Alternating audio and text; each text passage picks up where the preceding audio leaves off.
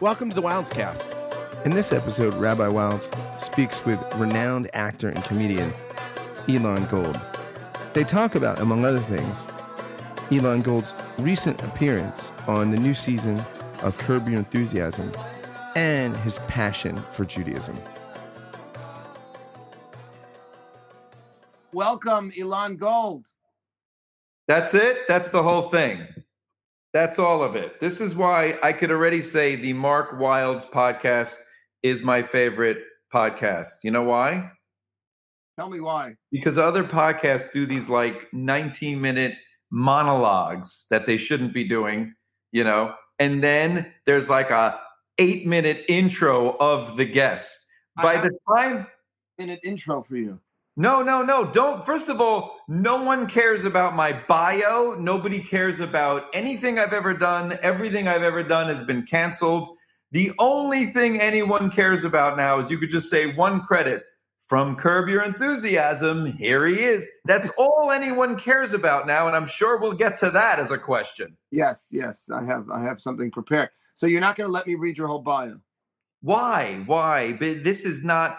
I realize that a podcast is just a phone call that people want to listen in on and that we want people to hear. So this is just you and I catching up. This is just you and I talking about things, and people are fascinated because they love us. And how could you not? By the way, you know I'm a fan of yours. I've loved you forever. The work that you do to inspire, you know, Jews around the world, what you've done to to set up uh, married couples I've been at the MJE Manhattan Jewish Experience. It's a, it's an incredible place, and you run it.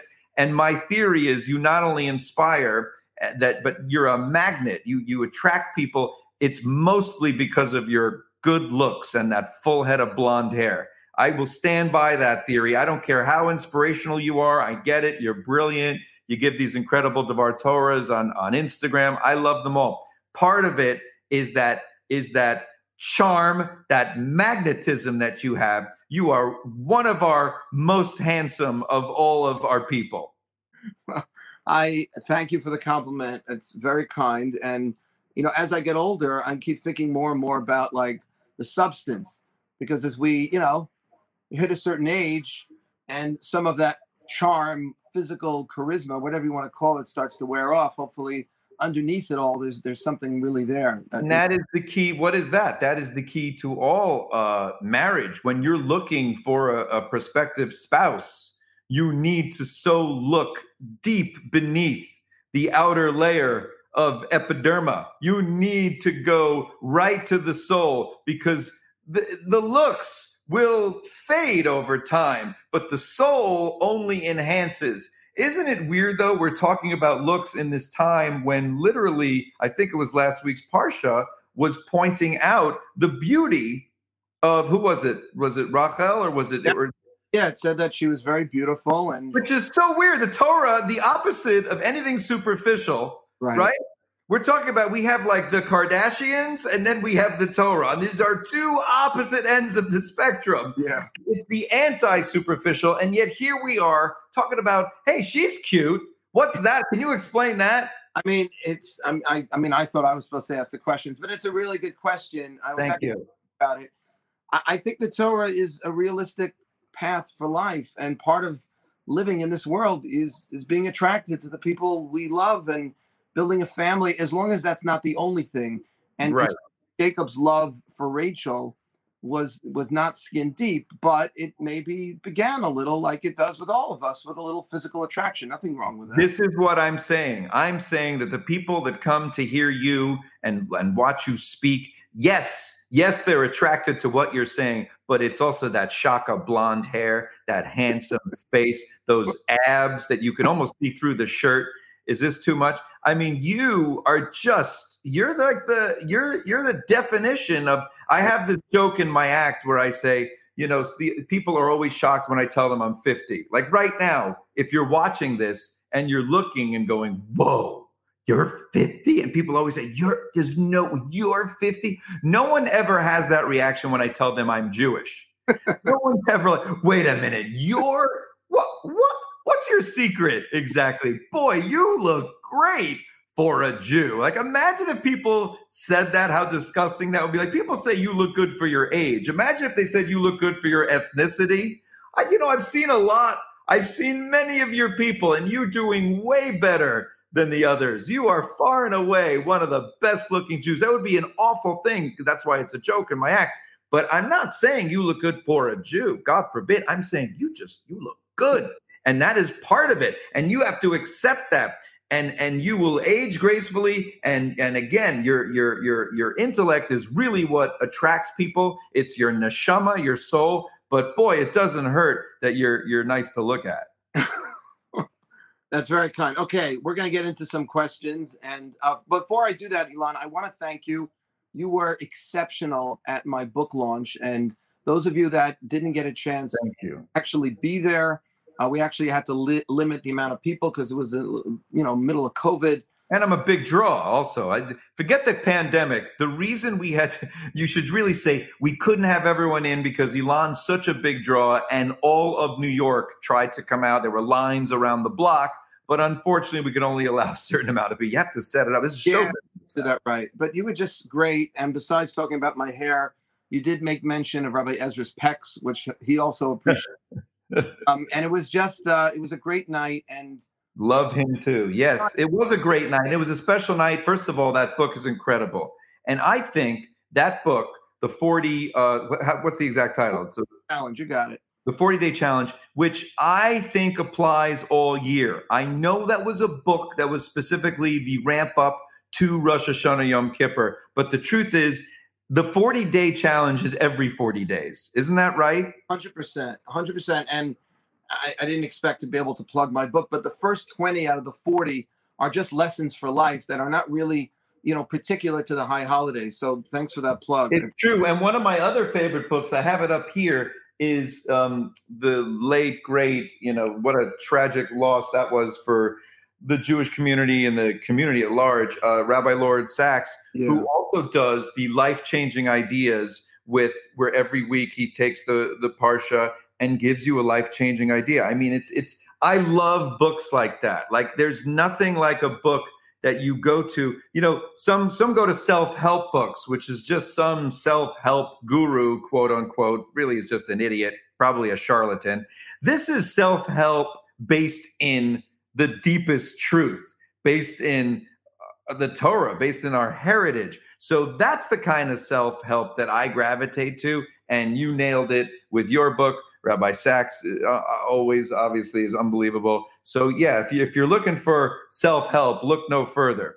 Well, I you know I do I think this is really Elon what one of the things that really distinguishes you from your colleagues in your field, and you're just going up and up and up in your field. Curb your enthusiasm. We'll get into in a minute, but you have a, a deep appreciation for your Judaism and I, I, love that you're you're a seeker you grow you you actually appreciate i know when you're listening to my little Torahs, you're reading Rabbi Sacks You know, I, I will get back to it, but I do want to um, I, I want to talk to you about that a little because I think that's very special. Um, and you don't see that a lot with celebrities, and I know you hang out with a lot of celebrities.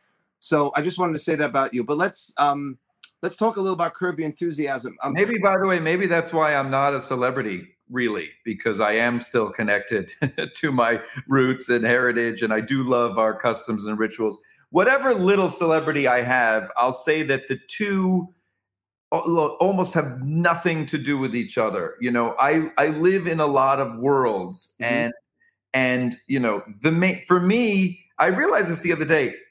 Family and comedy is everything to me. That's it. It's family and comedy. And and with family comes community and mm-hmm. Judaism and all that. And with comedy comes community because I have a community of comedian friends and Judaism because so much of comedy is Jewish. It's unbelievable. I mean, we'll get into Curb, but Curb is is basically Talmudic, you know. And I loved your article that you did for the forward where you literally picked apart last episode as the Talmud would. Because again, if you think about the Talmud, it is very much uh, more than anything arguments and analogies. And if you look at any good comedian or any good sitcom or TV show, it's a lot of arguments and conflict and a lot of analogies. Yeah. And that's why they go hand in hand. But what I was saying about living in, in different worlds, I'm a Jew first, you know, a Jew, a father, and all that, and then a comedian. But the, I always loved the idea of never just being one thing. And it started when I did stand up. I was I started at 16 years old and I went to Boston University. And all throughout my college experience, I was touring other colleges. I was literally younger than most of the people in the audience of these colleges I would tour. I was like 19 and they were whatever, 20, 21. And I would tour these colleges up and down the East Coast, Maine, New Hampshire, everywhere. And I also went to school. So it was like Batman. You know, by day I was Bruce Wayne, the student, and at night I was the comedian Batman, just going out and, you know, making the world laugh instead of saving the world. And I love being both of those things and not one.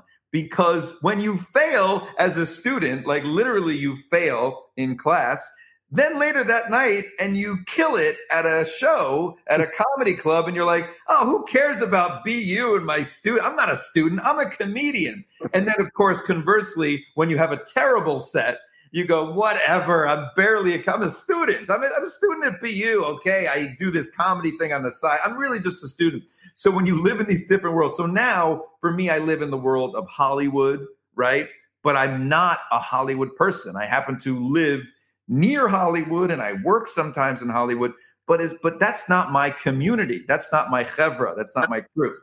That might save you, my friend. I, I you know, I not, not that the world is. I don't believe that that world is just all corrupt and all bad. It's not right. It's very easy to lose yourself, and if you know who you are, as I know you do know who you are, then you will be able to have the best of both worlds. You'll be able to really, you know, contribute to the world at large, make lots of people laugh, mm-hmm. and still retain a sense of you as a parent, as a as a husband, as a Jew, and that is so difficult for celebrities to be able to do. You, there are not a lot of good examples of that.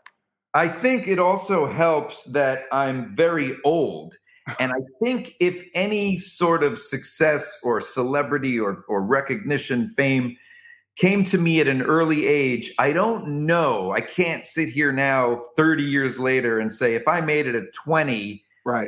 I would be this guy because I didn't have the spiritual emotional growth. I don't know if I really just would have cared about family and things like Israel, which are everything to me, you know. So I, I was so selfish. Like you're selfish in your 20s. Right. You're you're young, the world revolves around you. It starts as a baby when it literally is all about you. It's just feed me and change me and me, me. It's just all that. Then in your teens, you're a teenager and you think, oh my God, eh, this is the, you know, they called it the me generation. That's because teenagers are all like me, me. Selfies are the perfect example of let's take a picture of who? Me. I want a picture of me. People used to take pictures of other people. Now we're just taking pictures of ourselves. So it is such a, and again, it's all youth. There's no 70 year old out there or 80 year old or 90 year old taking selfies because he doesn't care to, or she doesn't care to see themselves. But the youth is all like me, me, me. And I think it helped that not only did I have this foundation, I had great upbringing, my parents are amazing, and I always had uh, Judaism and being modern Orthodox observant, you know, an observant Jew to ground me. But I think also maybe it was the higher power that said, You're not ready yet. I don't think you'd be able to handle this. And I don't know if I'd fly off the handle or drugs or this or that, whatever it is, whatever the intoxicating, you know, uh, fame leads to so many uh, things that traps that you can fall into. Whatever that is, I know that right now I do have enough, uh, I'm grounded enough, enough of a foundation to say, okay, any good things that are happening to me now are really just blessings from God. Any talent that I have, as minimal as it is, it's a blessing from God. People say to me, I did that at your event. I did Jackie Mason. Remember that? I love that. People say, How do you do that? You're amazing. No, I'm not amazing. God gave me a gift that I was born with. It's this little talent where I could mimic people. That is not amazing. It's nothing I did. It is not an accomplishment. It is not a feat. It's it's it's not impressive. What it is is it's a magic trick. It's like, ooh, I'm going to do this now. It's like, oh, how does he do it? Well, I just know how to do it because it's an inborn, innate gift that I got. I take no credit for it. Speaking of Jackie Mason, it makes me nauseous to think that a person like you would show up on an interview and not wear a tie. This is a nauseating thing. You're supposed to be a rabbi. I don't see a tie. I don't see a beard. I barely see a kippah. There we go. That was excellent. And by the way, it is a gift. It really is a gift because it's it's it's a gift. It, that was exceptional. I'm a huge Yeah. Jackie fan. That was really well done. Every all, all you have to do is say bison. Once you say the word bison, and you have to be very nasal. He was very nasal, and God, we lost one of the greats of all time. I've never seen a bison that was ever better or funny. I just love doing it because it's like I can channel him, and then I feel like he's still somehow with us because you know another loss. It's like another loss that is one of the greats. And by the way, speaking of the greats, you know what's funny at at lunch you get to have lunch sometimes with with LD when you're on set with Larry David. And at lunch, I sat across from him, and it was me and Carol Leifer and a couple other people. And I just said, you know, Larry, you are the Gadol Hador. and he was like, what, what, is what is that? And I'm like, Gadol, great, Door Right. generation. You are the great one of our generation. Every generation has a great one. Now, normally we're talking about a rabbi, you know, that that we all sort of, you know, look to for everything, for for for laws, for advice, for commentary. He's the great one. He's the greatest mind. He's the most brilliant. And but in comedy, you know, maybe 30 years ago was Mel Brooks, you know. Uh, uh, I'm sure, you know, at some point it was like Woody Allen and Richard Pryor right now, and in the last, by the way, 20 years, that the back to back uh, Seinfeld Curb combo, there is no single human being that ever gave us the two greatest sitcoms in the history of television, the funniest shows in the history of television. And it's from this one mind. And I said, You're it. You're the god Gadol Hador. He goes, Oh, oh thank you. Thank you. Just thank you. That was it. No, yeah, he just kind of. By the way, I'm, this is my Curb Your Enthusiasm hat. If Yeah. you're watching this, they they gave this out at the premiere, which I was lucky enough to be invited to. But no, he he enjoyed the compliment. He doesn't, you know. he- most of us are so insecure that we don't take compliments well. We appreciate them, and by the way, we need them. You know, it's so interesting because people will come over to me to this day now, and they'll say something like.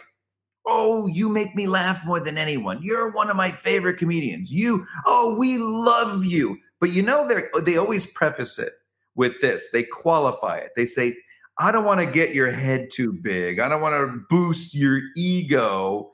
And then I stop them and I go, if you're about to compliment me, please do, because I need that. My life is just rejection and negativity. Show business, anyone in show business will tell you this.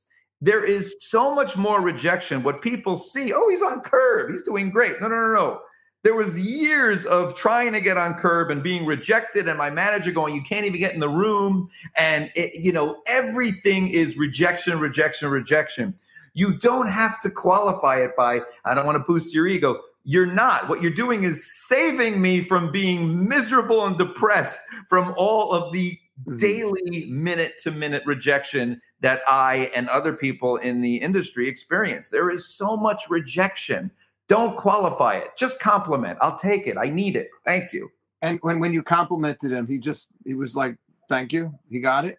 He just, you know, he- oh, oh, that's nice. Oh, Gadol Hador. Nice. And, and and what was his reaction? You you uh, I'm not sure if we have to make a shehecheyanu. You know, we say that blessing when something happens for the first time, but I've never heard the word tachlis used on on. Tachlis has never been right. Didn't the FCC say that was the first time that Tachlis was ever used on television? So w- the character called for being, and they give you nothing but a paragraph. Literally, it's like the paragraph says the head of Hulu.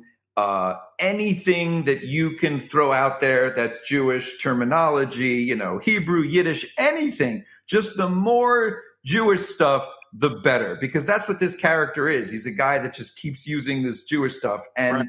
Right. and because because Larry had this observation years ago. In fact, one of the first times I met him, he shared with me, I don't love comedians, Jewish comedians who lean on the word Jew too much. And I said, I totally agree. I think it's a crutch. And I think that Jew as a punchline, it's not funny. It shouldn't be a punchline. I love talking about Jews and our culture and rituals and all that. But it's not just you overusing the word Jew, and it's and there's an observation there that's interesting. It's not just da da da da da Jew. Oh, isn't that funny? I said Jew.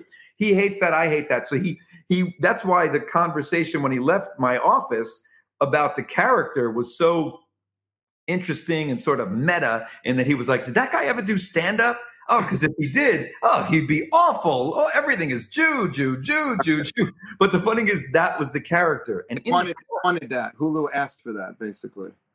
oh no, no, no, that was no, not Hulu. Curb. Uh, Curb. Larry, Larry, and Jeff Schaffer, who are the who, who run the show. Jeff is the director and co-writes with Larry and is the showrunner. They asked me to do a character that was, you know, proudly Jew. I would never do anything negative and, and give a negative portrayal, but wear your Judaism on your sleeve. Every reference should be Jewish and overdo it. And because then there's going to be a comment of, oh my God, he, if he was a comedian, it would be like, ugh. So, so I did that. And then I thought about it and said, I, I should say, I, I want to open with like the, the, a word that everyone knows, mitzvah. Like, oh, big mitzvah that you came here from Netflix. But then I want to go deep and do words that no one's done. And I want to do, and I did so many more references, you know, most are on the cutting room floor. But, you know, Tachlis was like, let's talk Tachlis. That's real talk. And he, I mean, Tachlis could become like the next chutzpah kind of. well, the, the other interesting thing that's that's happening is I literally have a hundred texts on my phone right now that say J to J. And and and in later episodes, I say to him, Larry, J to J, like Jew to Jew, you know. And he goes, Oh, J to J. And when that comes out, I think I think it'll even be more so in the Jewish vernacular, which is so exciting. that something that me and my character says now other Jews are saying to each other in like a tongue-in-cheek, hey, J to J. And I hope other other ethnic groups and, and races do that too. You know, B to B. I, I, I love that. But the and then you invited him to a Shabbos dinner, which I thought was so nice. Yeah. So, oh, and by the way, for the record, Tachlis, they had never heard of. So the character Jeff Garlin goes, "What's that?" And I have to explain it in the in the. But then when the camera stopped rolling, they both looked at me and went, "Seriously, what is Tachlis?" I go, "You've never heard of the phrase "Let's talk Tachlis"?" Right. Never, never. And I had to explain to them what it was. And then, and again, all this stuff is in my brain, knowing they want me to, you know, sort of Jew it up, as as we say. I I knew to prepare. I was I was locked and loaded, armed and ready to go with so much references and words. So I knew that as he was leaving the scene, I was going to say, "Come for Shabbos dinner. We're having Bari Weiss over." and it was amazing. And when I said that, he actually lost it. He actually started cracking up and gave one of his big hearty laughs. And when you make LD laugh, Right. it's the greatest feeling in the world. And he laughed and it broke the scene. And he walks back in because he was walking out of my office as I'm throwing that line at him. And he walks back in, the camera stop, and, I- and he goes, How did you think of Bari Weiss? Yeah. And, and I was like, Because I'm having her for Shabbos dinner. Oh wow! Friday night. Yeah. And she's a friend and she always comes over. Oh. And he goes, How did you meet her? And I said, at it was a it was a fundraiser where I was the MC and Bari was the keynote. And he goes, Oh, let me guess, one of those, let's save Israel. We gotta save Israel. Oh, save Israel. And I was like, Yes, that's exactly what the dinner was. It was a let's save Israel dinner, a gala dinner, and we met and we connected and are mutual fans. So we, we became friends. So it's he because he just loved the reference. You know, when you think about the guy who is just constantly talking about Jewish things and dropping Yiddishisms and Hebrew words, well, who would he reference? He would reference the Queen Esther of our time, the woman who wrote the book on anti-Semitism, like Right. the, the the great, like one of the great Jews, like Bari Weiss is like fighting the great fight for all of us. So the fact that that was a reference and not an obscure one because she's pretty well known, but certainly not a household name and an interesting reference to do. So he loved that and they kept that in. It was so cool. So let's talk about that other. Um, uh, first of all, you, you were amazing on it, and it was very Oh, natural. just you just felt like a part of the cast. So you know, the forward called me literally yesterday. By Yeah. the way, before you get to that, Yeah. speaking of compliments, I love that compliment more than anything. I, I was having dinner recently with a friend of mine, and and um, her dad, and it was me and my wife and and and her and her parents, and her dad is a very prominent doctor here in Beverly Hills, and he said to me, you know, you belong there. That's your crew. Like that's your chevra. Yeah, it And- felt. Yeah, yeah. That's the biggest compliment you can get because I do sort of feel that way, but then there's a part of me that goes, but do I belong? Like they're all amazing. They're like comedic geniuses. You know, you talk about Larry and Jeff Garlin and Susie and JB Smoove. These are like the greats. So it's like, do I belong there? So when someone says, no, you do, it makes me feel so good. So thanks for that. Well, it was real. It came. It, it was came from the heart. Um, so there was this other episode of Curb where Larry spills coffee on this KKK, um, uh, the the white robe of some Klansman. Yes. I'm paying for the dry cleaning, and it was interesting. You know, they they called me, just asked what my feeling was on that, and you know what Mhm. you mentioned before about like, I mean, it's ridiculous. Only Larry David can think this thing up, but Right. but it does it got me and some other guy they interviewed for the article into a little discussion like almost what happens when you damage someone's article of clothing or some other item that is being used for something evil you know, It's all over the Talmud, the ox of the fence. It's all Yeah. over the pit, the this. It's it's everywhere. Yeah. yeah so what's your feeling do you think you, you think you So should you answered it perfectly. My feeling is what you said, and and the truth is, while you know the Talmud would tell you you have an obligation to make you know right that wrong, pay the dry cleaning, whatever the specific issue is. The Talmud would also then argue that well, you, this is a coat of a person that has nothing but hatred. This is uh, you know the the ultimate sin. The reason sinas chinam, baseless hatred, is why the second temple was destroyed. So I don't think that the Talmud would make anyone pay up for you know spilling coffee on the KKK coat. Any other coat, yes. So so that counterbalances it. I think the way you answered it, and it's a it's a great article in the forward. It's so much fun. Again, I love Talmud and comedy. That's why people always cite my Christmas tree bit. You know, you can't write a bit like that without having studied Gemara, as I did, you know, in my teens. As to this day, I have Gemaras and love to open a Gemara and learn it. Um, that was basically, as I said, Masechet Ha'etz. That was the tractate of Talmud about if Jews had Christmas trees, how many laws and rules and regulations we would have regarding the tree.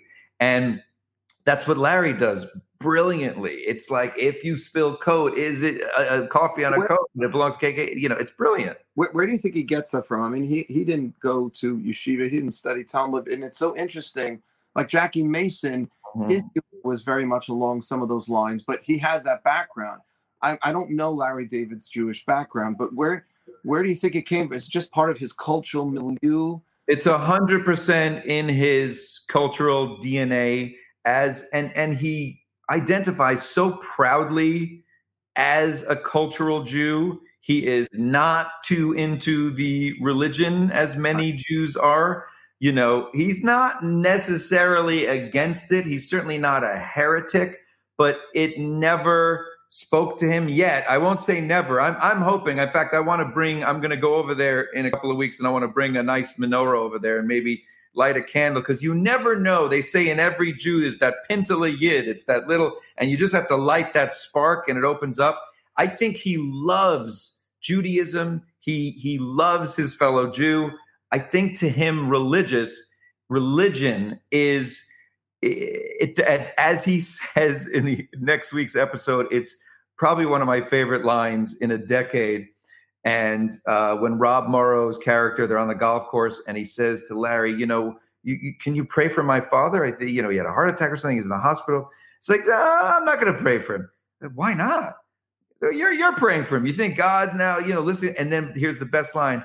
He goes, "Well, don't you believe that prayers work?"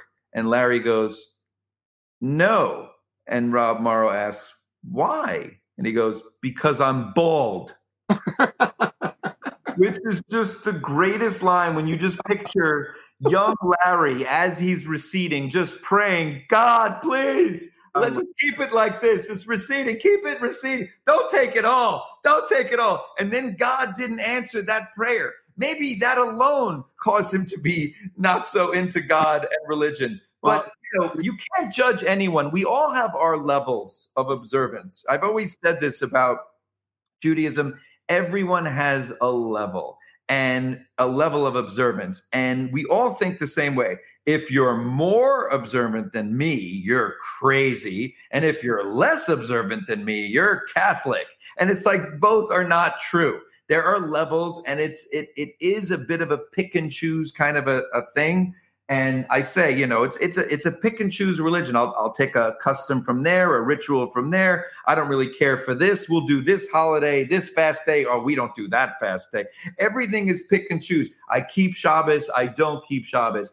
I turn the lights on, but I don't drive. I drive, but I don't turn the headlights on. It's like how many? There's so many uh, choices that you could make. So The- theologically, you know, in terms of what Judaism stands for, you know, that's that's certainly not the ideal, but I guess that is somewhat of the reality for a lot But of people. theologically, what it stands for also is what Hillel said, is which is you know treat the other Yeah. as you would yourself, and the rest is commentary. The rest can be interpreted. The rest, you know, we we all fall short to be the perfect Jews. That's why we have Yom Kippur. That's why we atone. That's why we do tshuva because there is no such thing as the perfect Jew. But if you are striving to, you know, to treat your fellow human well, I think you're definitely on your way. There are people, just to go to your point, who say, I don't do anything because I'm just a good person. Right. And I say, and, and they go, that's enough. To which I say, that's a beautiful notion, and and it should be enough. But the fact is, it isn't enough to just be a good person. Because if we were all just good people and didn't keep the rituals and customs of our heritage, we'd fall apart. The reason there are Jews today is because we kept those traditions alive. If we stop keeping the traditions alive, then the people are no longer alive. What do they say? The Torah doesn't carry uh, uh, Judaism. How does it say? The, the Jews don't carry the Torah. The Torah carries the Jews. more than the Jew has observed the the, the Shabbat. The Shabbat is uh, more than the Jew has kept the Shabbos. The Shabbos has kept the Jew. But but Correct. I would also tell that individual, and I have, we have many students at MJE. And by the way, you know, we're all about trying to, you know, it, I've never sold an all or nothing type of Judaism. It's not an all or nothing thing. People have to find what resonates with them. But, you know, the question then becomes what is good? Because it's easy to say helping that little old lady across the street is good. We'd all agree on that. But what happens when you get invited to a dear friend's wedding and God forbid somebody passes away and there's a funeral on the same day? Mhm. life really is not simply about the good or the bad. That's simple. Right. It's the conflict. When values come crashing up against each other, how do you navigate those issues? You know, how do you know when it's okay to pull the plug on, God forbid, somebody who's, who's hooked up to a respirator and they're in terrible pain? You know, being good is not going to give you an answer to those questions. You need a system. Do you do you replace the coffee stain KKK outfit or do you not? The perfect example Right. of what's the good thing to do, what's the right thing to do, and and it can be murky, and that's why it's fun to explore. Can I do? I want to shift qu- questions. You, uh, you and I actually both have four children, Bli Ayin Hara. Yes. my oldest is now a musician studying psychology, also in rabbinical school. Wow. Maybe he'll follow in his father's footsteps, maybe he won't. If one of your kids told you they wanted to be a comedian, what would your reaction be? Don't. Don't. Do you want to wait 30 years for a tiny modicum of success? Don't. It's it, this the life of a comedian while it seems like a good one. I always say comedians are always on vacation and never on vacation, right? Like you don't get up at 6 a.m. and go to work every day, but you're working day and night. Comedians um, don't do hard work, but we do work hard. Right. That is true. It's a constant work. I work day and night on this. Um, that being said, there is so much pain and rejection. The road is so long. and arduous and it's such a difficult thing. I wouldn't want to see my kids go through what I went through and the, the, time. And again, it's like this has been a 30 year journey. Yeah. There have been moments of success. Look, 20 years ago, I was starring in an NBC sitcom, and then that went away after, I don't know, five months. And would you have listened to your? I don't know. Maybe your parents told you not to enter this. Yeah, my parents were very. We call them show Jews. They love show business. So my father was always, even though they're both teachers and educators um, in in the South Bronx, they my father especially had a love. He used to, with the tiny money you made as a teacher, he'd go to these backers auditions and invest in Broadway shows. Um, you know, even like 50 bucks, 100 bucks, and you got like a quarter of a quarter of a point, and then you got to be an investor in a Broadway show. He was always into shows. Wow. Best punchline of that story is he went to see uh, the Fiddler backer audition before it ever made it to Broadway, and they were looking for funding. And he said, This is the best show I've ever seen in my life but it's too Jewish. nobody is ever going to like it or see it or watch it. I'm not investing in that. That one decision made us grow up in the Bronx with almost nothing. If he had just invested in Fiddler, which was such a lesson, what a teachable moment for me. Don't ever be afraid to be too Jewish. And how ironic, all these decades later, I'm the Jewiest guy on TV right now with this Hulu president character. And I come back in, in more episodes and I just continue. And and and the proudest of Jew. Don't ever cower. Do not hide. Do not be afraid. And my father is also very proud Jew. It wasn't about Jewish pride.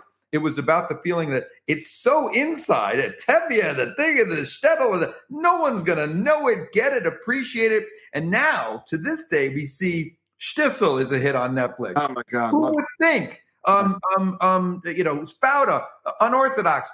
Right now, the show that I'm writing right now, I just finished writing a pilot with these two amazing, brilliant Israeli writers, comedy writers.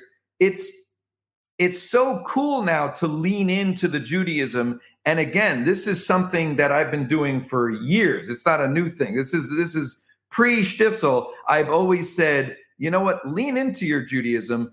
First of all, write what you know is the key to everything as a writer. You know, and boy, do I know Judaism. You know, it's so funny because I I really have two acts. And one act is a secular act, and it's you could see it. It was my Netflix special. It's now on Amazon Prime. It's when I go to the Comedy Cellar, the Laugh Factory, Stand Up New York. I do that act. But then I have this Jewish act that is literally. It's like when J Lo puts out a Spanish album, where you can almost not understand it, and certain references, tacos, whatever it is, unless you live a, a, a, Jewish life and even more so like an observant life. I have two completely different acts. But what was the question again? Doesn't matter what the question was, but what, what happens when you go to Israel? Um, I mean, you've done stand up in Israel. Is it different? So when I go to Israel, it's so fascinating. You know, I've always had a, I have this love for Israel for myriad of reasons. The obvious ones, it's our homeland, it's where we all come from. But my mother was born in Israel, by the way, uh, when it was Palestine in 1936, and and you know, I love that she's literally living proof that there was a Jewish presence there before 48, and the false narrative that we just came in and suddenly conquered and colonized. You know, if anything, it's the opposite. We were conquered and colonized, now decolonized. And let's not get into Israel, but there's nothing we want more than peace. There's nothing we wanted more than like a two state solution, living side by side in peace. And then sadly, the leadership on the other side has proven nothing of no, they don't want a two state solution. They want Hitler's final solution. And when Hamas gives that up, they'll have their state. And when their when their leadership's ready to have peace, like we see with the Abraham Accords, they'll have it. But the point is, I've always had this affinity to Israel, and I've always loved it. Now as a comedian, I get to actually perform there. So you have no idea how special it is for me to stand on a stage performing for my people in our homeland. It's like next level, just the best. And yeah. the weird thing is, I'm only famous in Israel. Like I could walk down the streets of any country in the world and almost never get recognized. I walk down the streets of Jerusalem. Oh, Machane Yehuda, forgot it's a mob scene. It's like selfies. And, Oh my God, Elon Gold. And it's so nice. It's almost like I, it's almost like it's Fantasy Island. Remember that show, Fantasy Island? Yeah, Saturday nights, I remember. Yes. It was Love Boat and Fantasy Island. Love Boat and Fantasy. Boy, we are old. Oh, they. Eight o'clock and nine o'clock. But wait, when you, I mean, you perform so much there. So when you're in Machane Yehuda, people see you, they recognize It's you. not about where I perform. When I perform there, it, it uh, yeah, I sell out theaters and all. It's it's incredible. It's about there. My videos are really widely shared and they go viral, and people just whatever. Obviously, a lot of my content is Jewish themed, and I talk about Israel. You know, I was the only comedian to ever perform at the UN, and Wow, that's Ambassador, yeah, Ambassador Danny Danon invited me to, you know, sort of close out this pro-Israel anti-BDS conference where they took out the entire UN. And that video like went viral and everyone in Israel saw it. So, you know, you make a few videos and the Christmas tree and this and that. Suddenly you're walking down the street and everyone's, you know, recognizing you from that. And that's why here. Is it easier to make Israelis laugh? No, no, no. First of all, Jews in general are the most difficult audience. It's like the exact audience of black audiences or my favorite audiences. Okay. You know, when I perform and it's a predominantly black audience, it is just it's so fun. Everyone's just having a good time. Jews, first of all, the first few minutes of any show, they're not enjoying, they're assessing. They're assessing, they're going, well, you know, uh, did he fly in for this? Like they're trying to figure things out. How much does he get? Is this a is this a paid gig? It's a fundraiser. Does he give back to? They're assessing. They're assessing. Why did he wear that?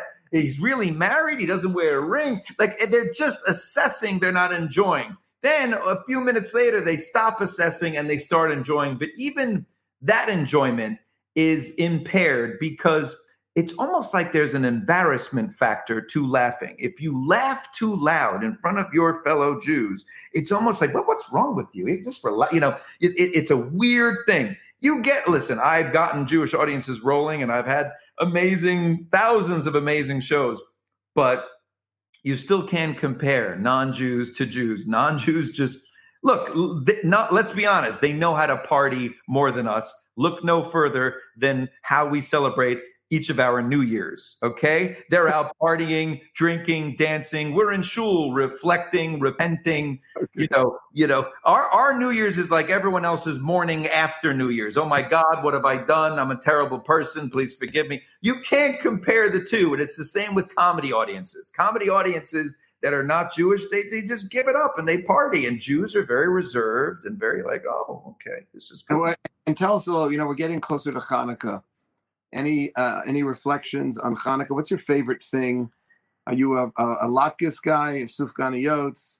My uh, my favorite thing now is a new bit that I've been doing, which is that I'm so glad. You know, when I I, I remember during last uh, year's election when it was Bernie Sanders and Joe Biden, and I was looking at these two guys going, and I'm thinking to myself, what is this?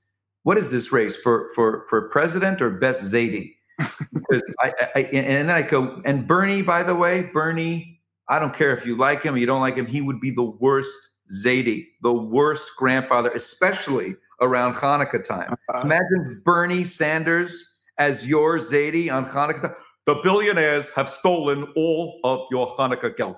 I was going to give each and every one of you a $20 bill, but the 1% has stolen 99% of my money. Therefore, I am relegated to giving each of you a baggie of gold coins. I mean, could you imagine the kids are playing the dreidel game? They're playing the dreidel game and it lands on Gimel, and one girl goes, I win. And Zadie Bernie comes up and ruins it. Though you do not, you will equally distribute the pot to your brothers and sisters. There are no winners in the game of dreidel. But, Right. but but I picked Gimel and, and and and she picked Shin and he picked Hey. Hey stands for we are all Hey, we are all in this together. Hey, we're all in this together. It's just, it's just yeah. When I think of Hanukkah, I look, I think of like, okay, this is one of our fun holidays because you know Right. we have so many miserable holidays, just miserable. I mean, we've got a three weeks of misery. We've got we've got all sorts of holidays that are very serious and dark and and reflective, and and then we have like Purim and like Hanukkah and Simcha. So we have a few times in the year where we're not only allowed to, but it's it, it would be a sin not to rejoice. So I look forward to those because you know I like to I like to I say the Jews we tend to hover somewhere between miserable and could be worse. Well, I, I, I I'm blanking on the comedian's name. He's incredibly well known. Had a late night show for many years. Which what's his name? The South African dude took over. Uh, you're talking about Jon Stewart. Jon Stewart once got up uh, on his show, and he was comparing Pesach to like the hunt for Easter bunny eggs and he had this Easter bunny like basket with these great like chocolate, and it's like so attractive. And then he pulls out a Seder plate with the charoses and the maror, and he mm-hmm. starts saying, he's like, "Where's our marketing team? How did this come about? You know, like look what the Christians are doing, look what we're doing." So I hear that, but I will say on a more serious note, as an outreach rabbi, how I don't By know. Way, that's a great bit, and Sebastian Maniscalco's bit on on Passover Seders is also uh, greatest bits ever. But um, what were you going to say as an outreach rabbi? No, I'll get back to the outreach. My son is a huge. One of my boys, a huge uh, Sebastian. I can't. incredible. Um, but he's like, yeah. He talks about like sitting there. His wife is Jewish, and they bring out like the books Right. It's, they're passing out pamphlets. Like, where's give me some bread first to dip in olive oil. Yeah need to put the bread in some, you know. So um, I don't know who decided this, but um, you know, MJE reaches out to 20s and 30s primarily from outside of the Orthodox community, where where going to synagogue is primarily high holidays, Rosh Hashanah, Yom Kippur, Passover, Lil Hanukkah, but I don't know how the, the high holidays became the most popular Jewish day. You know, I, I mean, I'll tell you sorry, it's a sad story, but one of um, uh, he happens to be a dentist and uh, so one of my friends was this patient and he calls me up and says listen i gave my dentist your number. He's very upset. His son is going with somebody who isn't jewish and he wants to talk to you. I said fine. The dentist calls me on the phone. He says rabbi my son is rebelling i said what do you mean your son is rebelling he says my son is deciding to you know date this girl she's not jewish and it looks like they're going to get engaged and he's rebelling i said you know and, and then he asked me to meet with him and i said I'm happy to meet with him. I said, just give me a little background about his life, you know, Jewishly. Rabbi, every Yom Kippur, I brought him to temple. I said, that's great. What else? Give me, you know, just a little some context so I can. He says, Rabbi, every Yom Kippur, we sat, we we fasted and we prayed all day in temple. I said, that's great. Anything else? He, he keeps repeating it, and I said, sir, with all due respect, I'm happy to meet with your son, but like, why do you think your son is rebelling? He's rebelling against the one experience he had, which was sitting saying, I'm sorry, I- am sorry, excuse me, I'm sorry. And not eating, our favorite thing to do. And not eating. And then, and, and I said, why don't, you know, if we, I didn't want to, you know, hit a guy, bring him to shul on Simchas Torah. Right. You know, and I'm not saying ignore Yom Kippur, God forbid. No, of course balance. The balance, the balance. Yeah, let him get drunk on Purim with us. He'll have a good time. He'll, he'll be drawn to Judaism. No, but it's true, and it's not even happy, sad. It's it's what you were describing. It sounded like that one day a year Judaism. That's not the Judaism that anyone would connect with and be drawn to. You, it is a, a way of life and I'm not saying you have to put on tefillin every day, which, by the way, I happen to do. I put on tefillin every day, even Shabbos. I'm kidding. no, but I do it every, you know, six days a week, and and that's real Judaism. It's shul every Shabbat. It's you know, it's all the holidays, not one. And it's not, you know, I said it before. It's a pick and choose. We cherry pick this and that. But the truth is, the more you do, and the more you can do, the more it will resonate with your soul, the more you will connect to it. The less you do, obviously, the less you're going to connect to it. By the way, you know who's also an amazing role model in this regard? You know, I'm a big fan of Mayim Bialik. She, yeah, like, she's incredible. I, am doing a, a, a Chai Lifeline event with her. She oh. is, oh. yeah, she's one of our biggest, you know, supporters in the sense that, you know, we we I was just talking about this with Daniel Gordis, you know, the, the guy who wrote this amazing book on Israel. And I did an interview with him for a Stand With Us um, uh, Canada gala. And I was talking to him about how, like, the weirdest thing was the shift between celebrities, like even left leaning, you know, progressive celebrities like Barbra Streisand in the 70s and 80s were not only on our side, she was doing specials yeah. on TV to benefit Israel. Right. And now Hollywood completely left Israel. The left left Israel, which again makes no sense to me because Israel is everything that is represents, you know, progressive and liberal values and open, free, pluralistic, you know, d- democratic society. Like I was saying, this Israel is liberal. If you are anti-Israel, you are illiberal. You are against progress. Yeah. And now all celebrities are against Israel. It's crazy. And we just have a few. We have Mayim. Mayim is one of them. We have like you can count them on one hand, sadly. And I don't even understand that. You you have entered those ranks and you have a tremendous role to play now. Thank you. I'm you know, trying. Seriously, I obviously you have to do it in a smart way and you don't you know you don't wear your Judaism on your sleeve even if you make a lot of jokes about it. But right. just the more positive you stay and the more you get in with this they're great, talented people, just misguided, unfortunately. Yeah, and that's what you know. It's so funny you say positive. I have this thing like called the three, the five P's. Okay, so what really bothers me, um, because no one wants to see any group of people, you know, the Palestinians, no one oppressed and downtrodden. No one wants to see that. And Israel, of course, is not oppressing them. They're oppressed by their own regimes, their own leaderships. You take a look at anywhere else on the map North Koreans are oppressed by their own, you know, regimes. Uh, you know, Iran, any place that had an Arab Spring. Now, what's the one difference? The one difference is people love to blame the Jews for everything. So, with the Palestinians who are sadly, tragically oppressed by their regimes like these other peoples, they get to blame the Jews. It's not the Jews. The Jews aren't in the business of oppressing anyone. Our whole message is tikkun olam and social justice. And the fact that this flipped false narrative somehow made us the bad guys is insane to me. It's literally insane. So, you know, it's just when you, you, need, you, you need to take that message on the road. That was very beautifully said. I'm, I'm the, trying. Literally everything is upside down. It's like Purim vanafochu, you know. And, yes. And, yes. and it's the world needs to be reminded of i mean i don't know how you do this it's so complicated today but but it, it's i literally am teaching about tikkun olam and about just bettering the world and being right. and that's all jews consistently continue to try to do generally speaking there's always bad apples here and there but right unbelievable how do we get let me let me ask you i saw how do we get more of you know I'm, I'm speaking on a panel tomorrow on anti-semitism believe it or not ernst and young. Over a thousand people signed up already.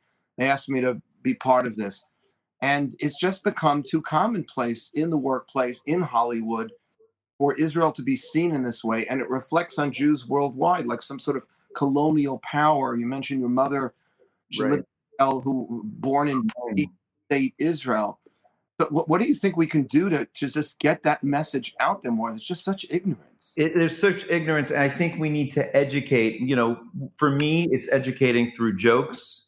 You know, um, it, it's uh, it's educating. Like in my special, you know, I do a joke about how the differences between Israelis and Jews and I say, I know what you're thinking. Aren't Israelis Jewish? And I go, no, no, no, no. That is a, of course, technically they are. And and and I say this line: Yes, Israel is the three thousand year old homeland of our people. But there's a difference between Israelis and Jews. Israelis fight back. Israelis will return fire. Jews return merchandise. You know, and, and that's just you play on a whatever the stereotype. But just to I love that bit because I got to make the point and educate people. Did you know it's the 3,000 year old, you know, a, a homeland of our people? Did you know, like, like I have this other joke that I talk about when, when I was performing in Israel and I tweeted, here I am on stage in Israel. And one of the comments was, don't you mean Palestine? And I was like, what I tweeted back is, don't you mean Judea? Because if you want to go back in time, let's, let's keep going. Let's go back. Right. And, you know, the joke is calling Israel Palestine. That's like calling Caitlyn Jenner Bruce. it's not the reality on the ground. It's not how we want to be identified anymore. And it's it's not truth. The truth is we're Judea. And if you're gonna go back, go back to Judea. So I do it with jokes like that. I do it with this new TV show I'm working on that's going to film in Israel, that's going to tell the truth of our history and heritage. You have to do it by inspiring, by by speaking, by posting. Daniel Gordis is doing it through books. Great, But- great. yeah, but we can't do the Instagram Bella Hadid version of it. That is just twisted. And you know, the the saddest thing to me that happened recently, as far as any anti-Jewish messaging that could be very damning and dangerous, is my old friend Dave Chappelle, who is the goat, who's literally the greatest either of all time or at very least of this generation. And he did the space Jews joke which made us seem like we were somehow we left the earth as aliens and then came back and conquered which is completely not the story. The story is obviously we were expelled and murdered out of there by the romans by the you know we, we didn't just leave israel and we didn't just come back and conquer and colonize. That's not what happened. We agreed to actually a peaceful resolution and then war uh, the, the warring you know the, the the neighboring countries went to war and tried to conquer and annihilate us. And you know what, what was left what we what we got out of that is is the modern state of israel which was built from you know blood sweat and tears and and and not at the expense of another people. We want to build this land with other people.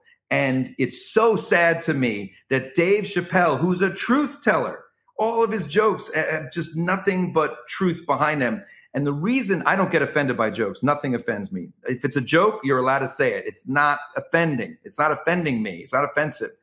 But if it's not true, then Right. it's not a good joke. What offends me is that it's not a good joke because it's based in false narratives and anti Semitic tropes and lies and just furthers that anti Jewish message out there as if we are, you know, these terrible colonizers and occupiers. And as I was saying, we are not in the business of oppressing people. We do not want to oppress anyone. All we want is to live in peace and side by side and all and all that other stuff.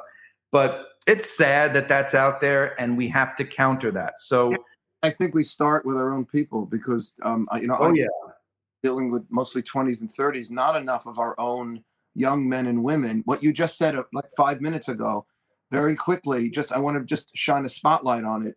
The United Nations voted at the General Assembly in favor of a Jewish state. The next day, five Arab armies attacked. correct. And we held out, and the United Nations then declared a ceasefire after about a month. But And by the way, when I talk about that, because you say it eloquently and tell it historically, I speak the language of jokes, and I say the the UN partition of 1947 recognized there were two people living there and said, "Okay, let's split it in half." And the Jews went, "Sure," because you know we like anything half off.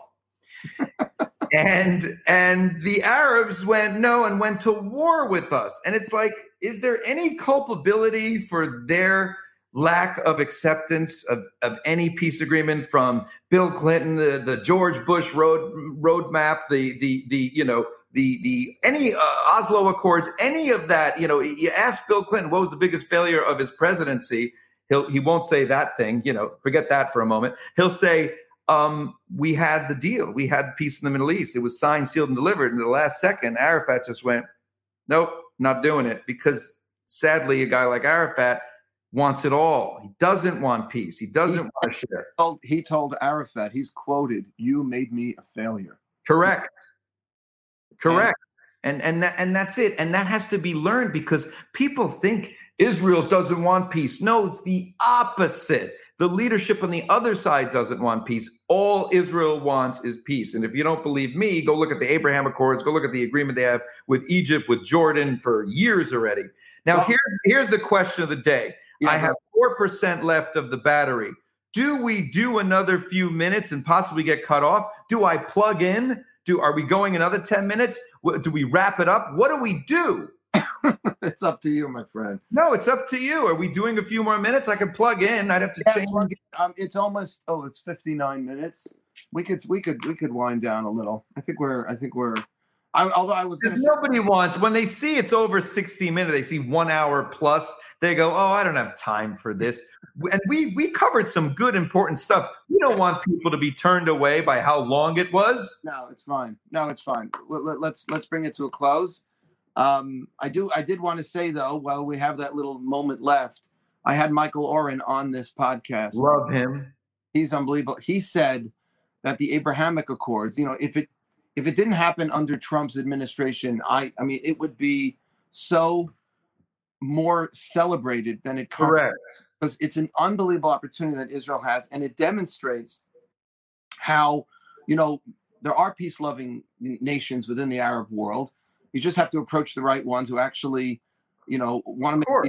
Jews, and it's an unbelievable thing. He said that there it's much more significant historically than the peace treaty that Israel has with Jordan, with Egypt, because those are cold pieces. They thankfully have held up, but these are cultural exchanges. I have Yeah. friends been who are going now to you know Dubai and I mean and and sort of and whatever. Pesach in Dubai. Who would have thought of that? Got to get that. Wild. Wh- What are you doing, Pesach? You got a gig yet lined up? Yeah, I'm, I'm doing it in Mexico because what better place to recreate our exodus from Egypt than a spa in Cancun? Are you, are you there the whole time? You're going to be there with The your whole time, I have four shows. There's three programs down there. I'm staying with one of them, performing at the other two, and then I have a private uh, show there. So uh, it's I'm going to be working a lot, you know, only on Chol Hamoed, and then I just celebrate. We have great seders, uh, and then fun on the beaches of Mexico and Playa, and it's it's so nice. enjoy. It should be beautiful. That's Thank amazing. If they need a rabbi, let me know. Of course, It's one of the perks, you know. it is a perk. It is a perk. The So what are we doing with three percent left? I don't want to cut cut off. We need, you know, we barely had an intro and a proper hello. We can at least have a proper goodbye. Yeah, let's have a good goodbye. So, um, how do we? How do we? How do we? First of all, you could watch me on Curb. Keep watching this season. Last week's episode was amazing. You know, and and and they they're just they just get better and better. I'm in a couple of more episodes over these this ten episode season. I couldn't be happier, more excited. It's a dream come true. Like I said at the beginning, you could read my bio. You could read all anyone cares about, myself included, is from Curb Your Enthusiasm. Wow, like to be on that show with the Gadol Hador, the the it's like the Harvard of comedy, you know. And you look at who's on this season, and it's Albert Brooks and Tracey Ullman and Vince Vaughn and Woody Harrelson and Seth Rogen. It just goes on and on and on, and it's like all these great comedy people, and from the cast itself of Jeff Garlin, Richard Lewis, Susie Essman. JB Smoove, these are all great comedy people. So, again, to just be included in that, I still feel like I'm dreaming, but uh, hopefully uh, I'll continue. Well, we are very, very proud to have you. Really to have you there, represent as they say, Representing. And you should just go Mikhail El from strength to strength. I, Well, I'm proud to know you and all the amazing, incredible, important work that you do, and and and all the all the guys and gals at MJE. It's uh, if you're not involved with that and you're in Manhattan, get involved. Even if you're out of Manhattan, get involved. You do amazing things. You have fun events, and uh, I'm sure I'll see you at the next one. thank you so much, Ilan, and thank you for your continued chizuk and support and inspiration and just just always you know cheering us on. And we're gonna just keep watching you on Curb. Love it. also, um, you uh, anything else? I mean, you you had your chosen and taken. That was Amazon. That's on Amazon Prime. Follow me on Instagram. I do this thing on every Saturday night on on Instagram called the Bachor, which I is love that. yeah. Nobody does it as well as you do because you've set up how many couples? A 344, but we're not counting. That's really insane. 344 is insane. I think I'm up to like three or four, not 344. I have literally three or four matches and engagements and marriages. But every Saturday night, come on, you know, introduce yourself to the crowd. People DM each other. We have dates sometimes where two people are talking to each other. And, you know, just it, it's a fun thing. It's called The Bachor. It's a parody almost of The Bachelor, but it's actually doing some good. So we're working on it. 1%. 1%. Um, did it. you could even like I should have just plugged in. and call your loved ones on it. A lot of stress looking at the low battery clock. This is very stressful. At some point, it's just going to go and just knock us out. So I will tell you again, I love you. I appreciate you. Thank you. Should be matzliach. Just good things to come. Man, you too. Um, I really, really appreciate it. Thank you. See you soon. We hope you enjoyed this episode of the Wildes Cast. Subscribe to our show on Spotify, Apple Podcasts, Google Play, or your favorite podcast app. If you haven't already, please leave us a review in the Apple Podcast Store. It only takes a minute, and when you do it, it helps others discover the show. Music from today's episode comes courtesy of Yosef Wildes. For more information about the Manhattan Jewish Experience, please visit our website at jewishexperience.org or follow us on Facebook, Twitter, and Instagram. Thanks again for joining us.